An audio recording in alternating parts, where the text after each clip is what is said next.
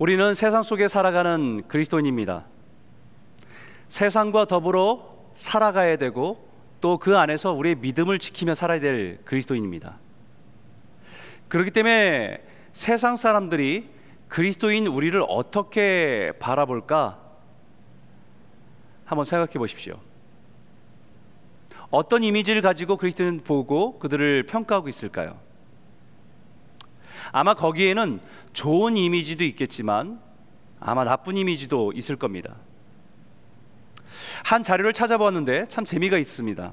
여기에는 기독교인뿐만 아니라 이슬람교도 그리고 유대교에 대한 이미지까지 이렇게 그들의 시선에 비친 모습을 단어로 표현했습니다. 이것은 우리가 살아가는 북미권 사람들의 시선인데 한번 보시죠. 기독교인과 무슬림과 주이시를 바라보면서 그들이 그들을 바라보면 어떤 이미지로 단어로 표현하는 것들입니다. 무슬림들은 violent하고 extreme하고 angry하고 이런 부분들로 단어도 표현됐고 Jewish 유대인들을 바라볼 때는 그들은 rich하고 smart하고 그렇지만 또 greedy하고 또 cheap하고 뭐 이런 부분들로 표현됩니다. 기독교인들은 여기 보니까 narrowed mind, hypocritical, mean 이런 단어들로 기독교인들을 표현했습니다. 특히 여기서 기독교인에 대한 평가 중에서 어, narrow mind, 속 좁은 사람들처럼 보인다. 다른 사람을 잘 판단하고 때로는 무시하고 배타적인 이런 모습이 그들에게 그렇게 보여진다는 것입니다. 왜 기독교인들이 세상 사람들에게 이렇게 이런 모습으로 비춰졌을까 라는 생각을 하면서 한편으로는 우리들이 잘못된 모습, 우리의 신앙대로 살지 못하는 그런 모습이 잘못된 모습을 비춰져서 그렇게 보일 수 있겠다라는 생각도 하고 때로는 우리가 믿음을 지키고 신앙을 지키는 모습이 그렇게 보일 수도 있겠다라는 생각을 하게 됩니다. 우리가 믿는 믿음과 신앙 때문에 그렇게 보일 수 있습니다. 때로는 우리의 잘못된 모습 때문에 이기적이고 탐욕적인 모습 때문에 사람들에게 그렇게 부정적인 단어로 보일 수도 있습니다. 그래서 사도 바울은 고린도 교회 성도들에게 오늘을 사는 우리들에게 이렇게 권면합니다. 내가 자녀에게 말하듯 보답하는 것으로 너희도 마음을 넓히라. 한마디로 좀 마음을 넓게 쓰라는 것입니다. 더 넓어지라는 것입니다. 마음을 넓게 너그럽게 마음을 쓰라는 것입니다. 옹졸하고 째째하게 그렇게 속 좁은 사람처럼 살지 말고 좀 가슴을 열고 마음을 크고 넉넉하게 살아가는 것입니다. 예수님의 가르침대로 남에게 넉넉히 베풀고 섬기고 나누며 이해하고 배려해주고 더 마음을 넓히라고 우리들에게 권면하고 있습니다. 그런데 여기 잊지 말고 놓치지 말고 꼭 붙들어야 될 분명한 그리스도인 정체성 하나는 가장 깊은 곳에 붙들고 있어야 될 게 있다는 거예요. 16절에 있는 말씀입니다. 우리 한번 같이 한번 읽어볼까요? 하나님의 성전과 우상이 어찌 일치가 되리요? 우리는 살아계신 하나님의 성전이라 이와 같이 하나님께서 이르시되 내가 그들 가운데 거하며 두루 행하여 나는 그들의 하나님이 되고 그들은 나의 백성이 되리라. 우리는 하나님의 살아계신 하나님의 성전인 것을 잊지 말라는 것입니다. 여러분 따라해 보시겠어요? 우리는 하나님의 성전입니다.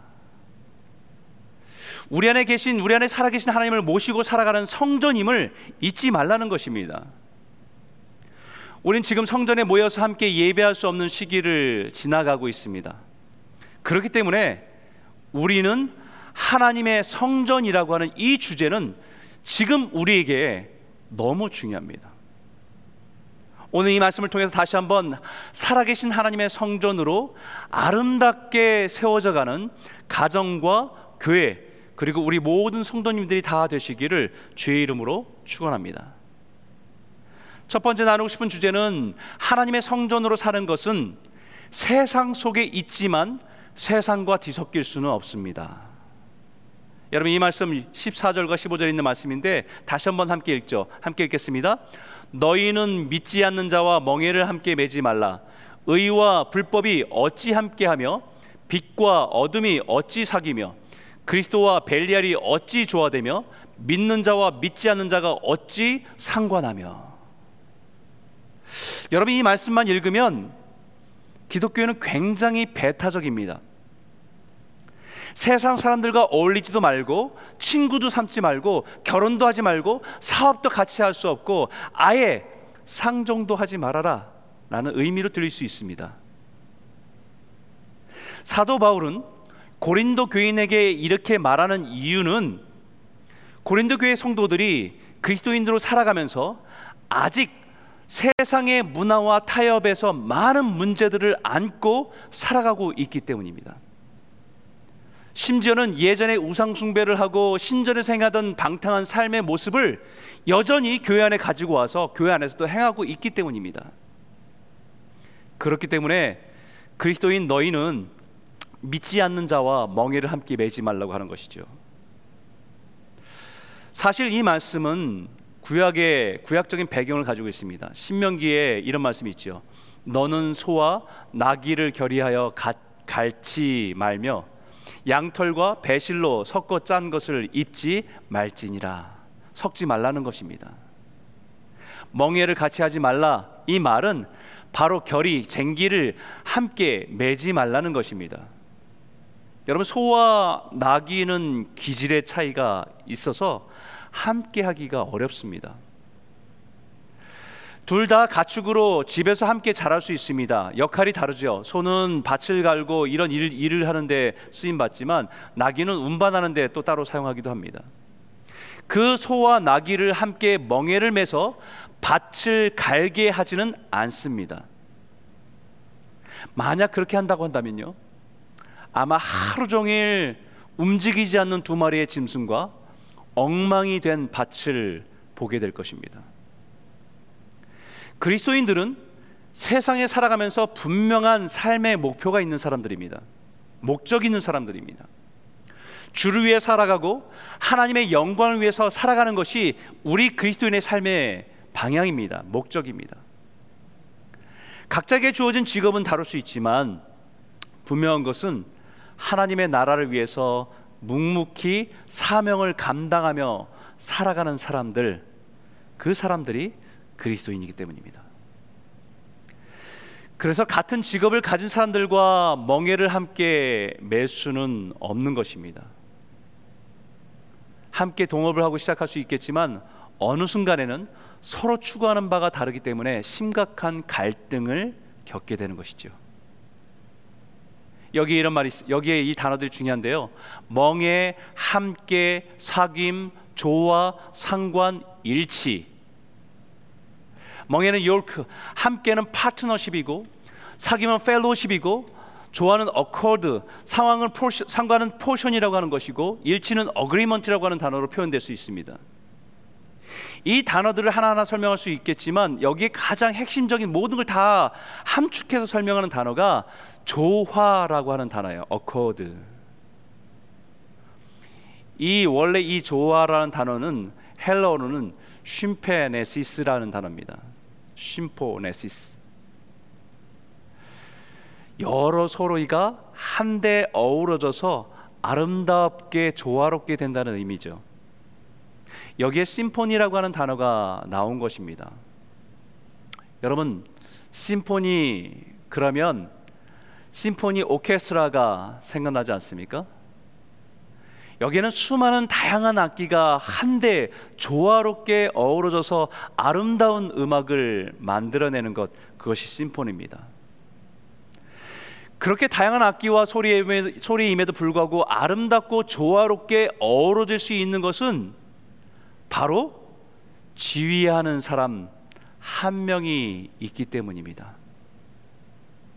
바로 그와 같이 우리의 인생을 지휘하시는 분을 바라보면서 자신에게 주어진 악기를 연주하는 사람들이 그리스도인입니다. 때로는 그 악기를 소리 낼 때와 쉴 때, 크게 낼 때와 작게 낼 때. 그래서 무엇을 만들어냅니까? 아름다운 심포니, 지휘자의 모습을 따라 그 지위를 따라서 자신의 소리를 만들어내면서 하나님을 찬송하고 높이는 아름다운 합주가 이루어지도록 하는 것이 그리스도인이기 때문입니다. 그런데 같은 악기를 가지고 있어도 실력이 탁월하고 뛰어나도 다른 지휘자를 본다고 한다면 아니 어쩌면 지휘자를 전혀 보지 않고 자기가 하고 싶은 소리를 마음껏 낸다고 한다면 어떻게 되겠습니까? 그것은 심포니 조화가 아니라 불협화음이고 소음이고 고통입니다. 인생의 아름다운 조화를 이룰 수 없고 일치된 삶을 살아갈 수 없기 때문입니다. 우리가 세상에 대해서 넉넉하고 너그러운 마음으로 친절하게 대하고 베풀고 양보하고 살아가야 하지만 중요한 것은 우리의 인생을 지휘하시는 분은 하나님을 따라 살아가는 사람이란 것을 잊지 말아야 한다는 거죠. 우리가 세상 사람들에게 대해서 배려하고 섬기고 사랑하며 살아가야 되지만 분명한 것은 우리의 삶을 지휘하시는 하나님의 뜻을 따라 살아가는 사람임을 결코 잊어서는 안 된다는 겁니다. 우리가 세상에 살아가면서 그리스도인의 정체성을 잃어버리고 타협하면 결국 파멸하게 됩니다. 우리 지난주에 매일 성경을 통해서 살펴본 역대하의 여호사밧이라고 하는 훌륭한 왕의 모습을 보았습니다. 정말 우상 숭배가 가득했던 그 나라에 하나님의 뜻을 따라서 개혁하고 하나님 뜻에 따라 신실하게 살려고 했던 왕의 모습을 보았습니다.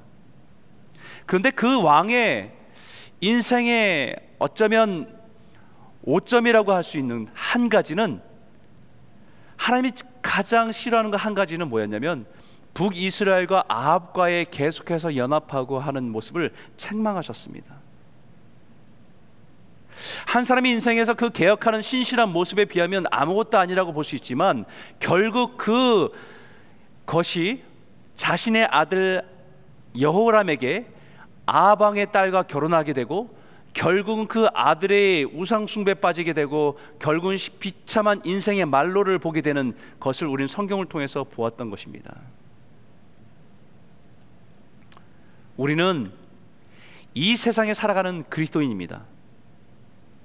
우리의 태도는 세상을 향해서 넉넉하고 너그럽게 마음을 넓게 사용해야 되지만 그러나 분명한 것은 우리의 정체성마저 혼합하며 뒤섞인 채 살아가서는 안 된다는 것입니다. 우리는 살아계신 하나님의 성전이기 때문입니다.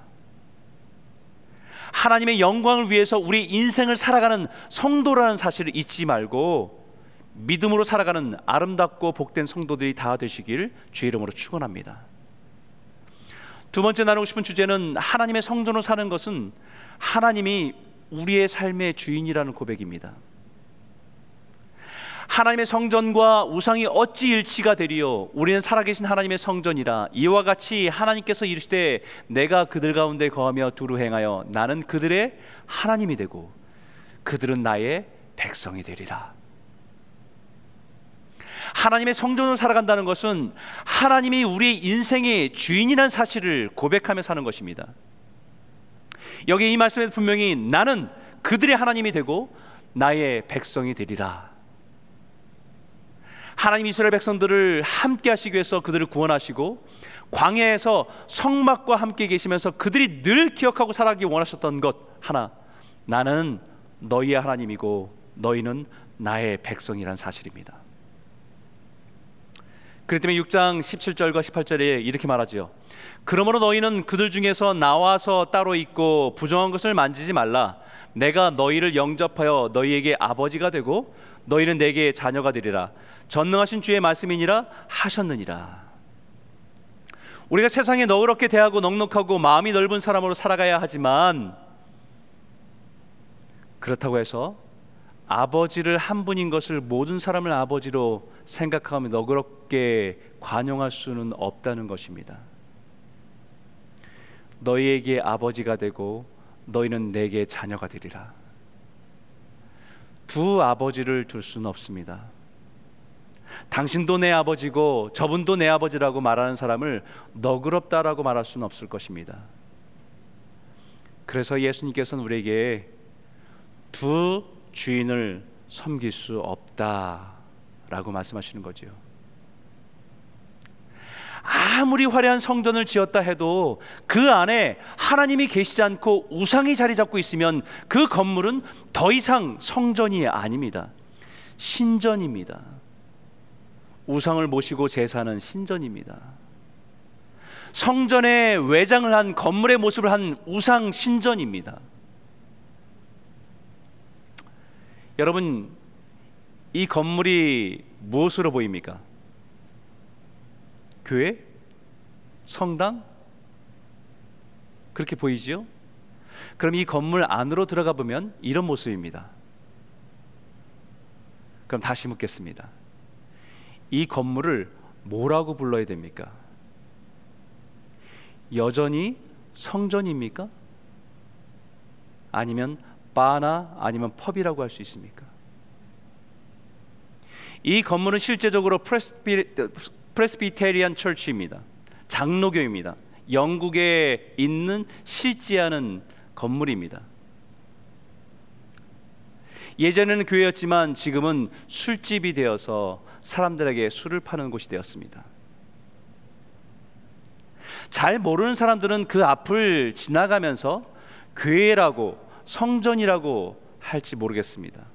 하지만 그 안에 한번 들어가 본 사람들은 절대로 그 건물을 성전이라고 교회라고 하지 않습니다.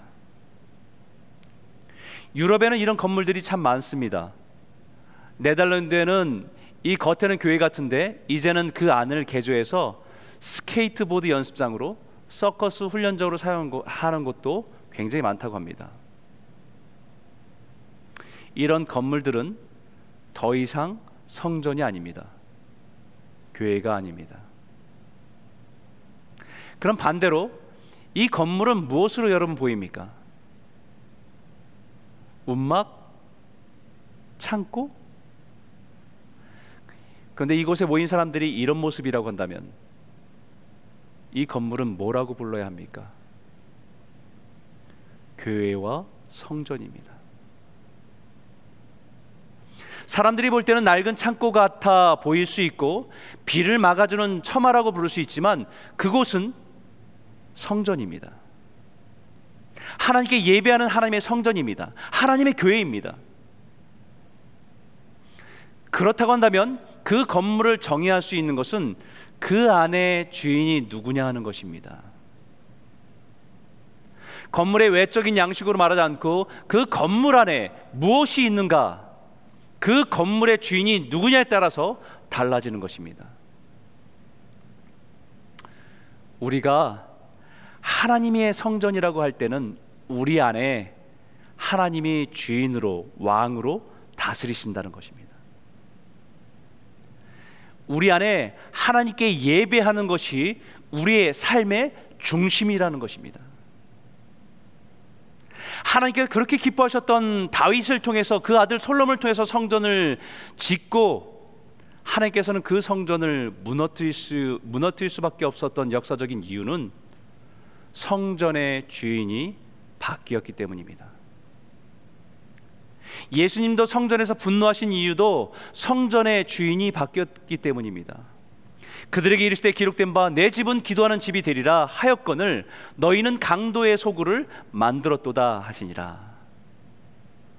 사람들은 성전이라고 하는데 예수님은 강도의 소굴이라고 부릅니다. 왜요? 그 안에 하나님이 주인이 아니라 속고 속이고 빼앗고 이득을 취하는 사람들이 주인이 된 곳이었기 때문에 강도의 소굴이다. 그래서 사도 바울도 오늘 말씀에 그리스도와 벨리알이 어찌 조화되며라고 말하는 것입니다.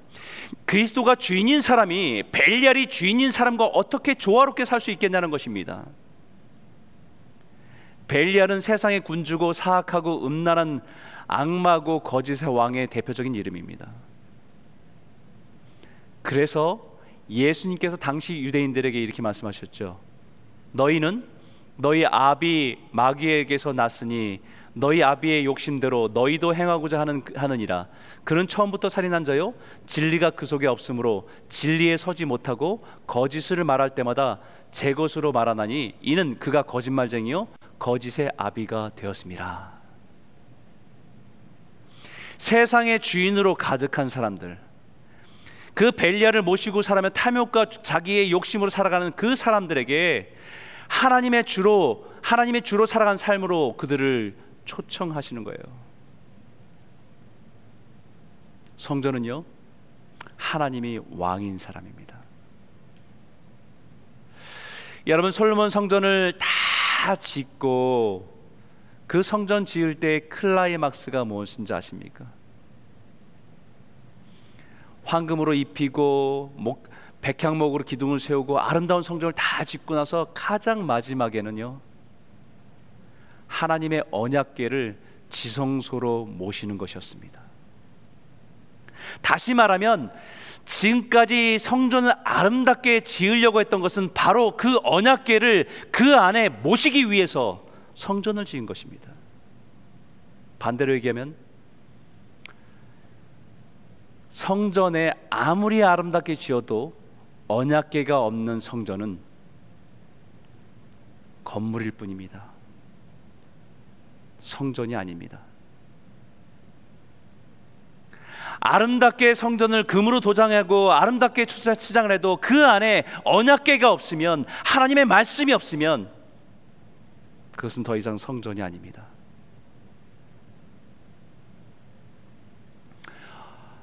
언약계가 있지만 하나님의 하나님 백성이 하나님의 언약을 중심으로 살아가지 않는다고 한다면 그 성전은 의미가 없는 것입니다. 우리는 하나님의 성전으로 고백하며 살아가는 우리의 중심에는 무엇이 있습니까? 다른 사람들이 세상을 볼 때는 교회 건물처럼 성전처럼 보이지만 그 안에 들여다보면 그것이 성전인지 아닌지 달라질 수 있습니다. 하나님의 언약, 하나님의 말씀, 하나님께 예배 이것이 우리의 삶의 중심이 있습니까? 겉으로는 성전으로 보이는데 그 안에는 온갖 세상의 것들로 가득 차 있지는 않습니까? 세상 사람들이 볼 때는 겉으로는 초라해 보여도 그 안에 하나님 아버지를 모시고 예배하는 삶이면 그 사람은 하나님의 성전입니다. 사랑하는 성도 여러분, 코로나로 인해서 우리가 한 성전에서 함께 예배할 수 없는 이 시대에 우리 한 사람 한 사람이 하나님의 성전으로 다시 회복하고 아름답게 세워져 나가기를 주의 이름으로 축복합니다. 세 번째 함께 나누고 싶은 주제는 하나님의 성전을 사는 것은 거룩함을 함께 이루어가는 것입니다. 실장 1절에 이렇게 말하지요. 그런즉 사랑하는 자들아 이 약속을 가진 우리는 하나님을 두려워하는 가운데서 거룩함을 온전히 이루어 육과 영의 온갖 더러운 것에서 자신을 깨끗하게 하자. 하나님의 성전을 산다는 것의 가장 중요한 의미는 거룩함과 깨끗함입니다. 우리가 누군가 우리 집에 손님으로 온다고 할 때 집안을 열심히 청소합니다. 그 손님이 귀한 손님일수록 더더욱 청결하게 깨끗하게 청소해서 준비를 합니다. 그 손님에게 맞추어서 모든 것이 정리가 되죠. 그분이 좋아하고 기뻐할 만한 것들로 가득 채웁니다. 우리가 하나님의 성전이라고 할 때는 우리 안에 주님이 거하시도록 세상의 더러운 것들을 치우고 깨끗하게 정결하게 살아가는 것입니다. 그래서 사도 바울은 고린도 전서에 이렇게 말씀합니다. 너희는 너희가 하나님의 성전인 것과 하나님의 성령이 너희 안에 계시는 것을 알지 못하느냐? 누구든지 하나님의 성전을 더럽히면 하나님 그 사람을 멸하시리라. 하나님의 성전은 거룩하니 너희도 그러하니라. 우리 안에 성령이 거하시는 성전인 것을 잊지 말라는 것입니다. 거룩함과 깨끗함을 온전히 이룬 것이 아니라 하나님의 성전으로 살아가는 것입니다. 완전하라는 말이 아니라 거룩함을 온전히 이루어가는 과정입니다.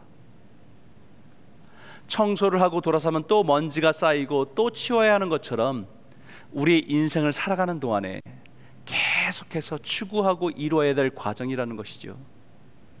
그래서 시편 119편에 청년이 무엇으로 그의 행실을 깨끗하게 하리까 주의 말씀만 지킬 따름이니이다.